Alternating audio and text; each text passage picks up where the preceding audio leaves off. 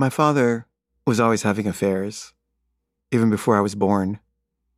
My mom told me once that when she was pregnant with me, she found a woman's sweater in the back of their car, and they had a big fight about it, and he denied it. But why was a woman's sweater in the back of his car? And then when I was nine, she found out of another affair, and she kind of had a nervous breakdown. And then when I was in boarding school, because of my mom's nervous breakdown, my sister and I got these letters from these kids that we didn't know. And they were just asking us these questions like, what's your favorite food and what's your favorite color? And we're like, who are these kids? And we asked our mother when she came to visit us.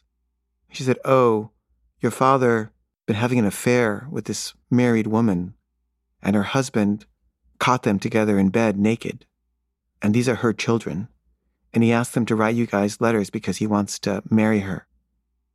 And I was only 10 years old, but I remember thinking, oh my God, that's horrible. My father was in bed with a married woman naked.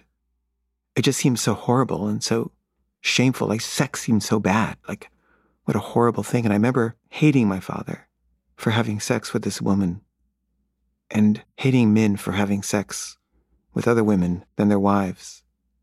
And then when I entered puberty and wanted to have sex with women, I couldn't help but equate sex with cheating. And I think I've felt guilty about sex ever since because of that equation.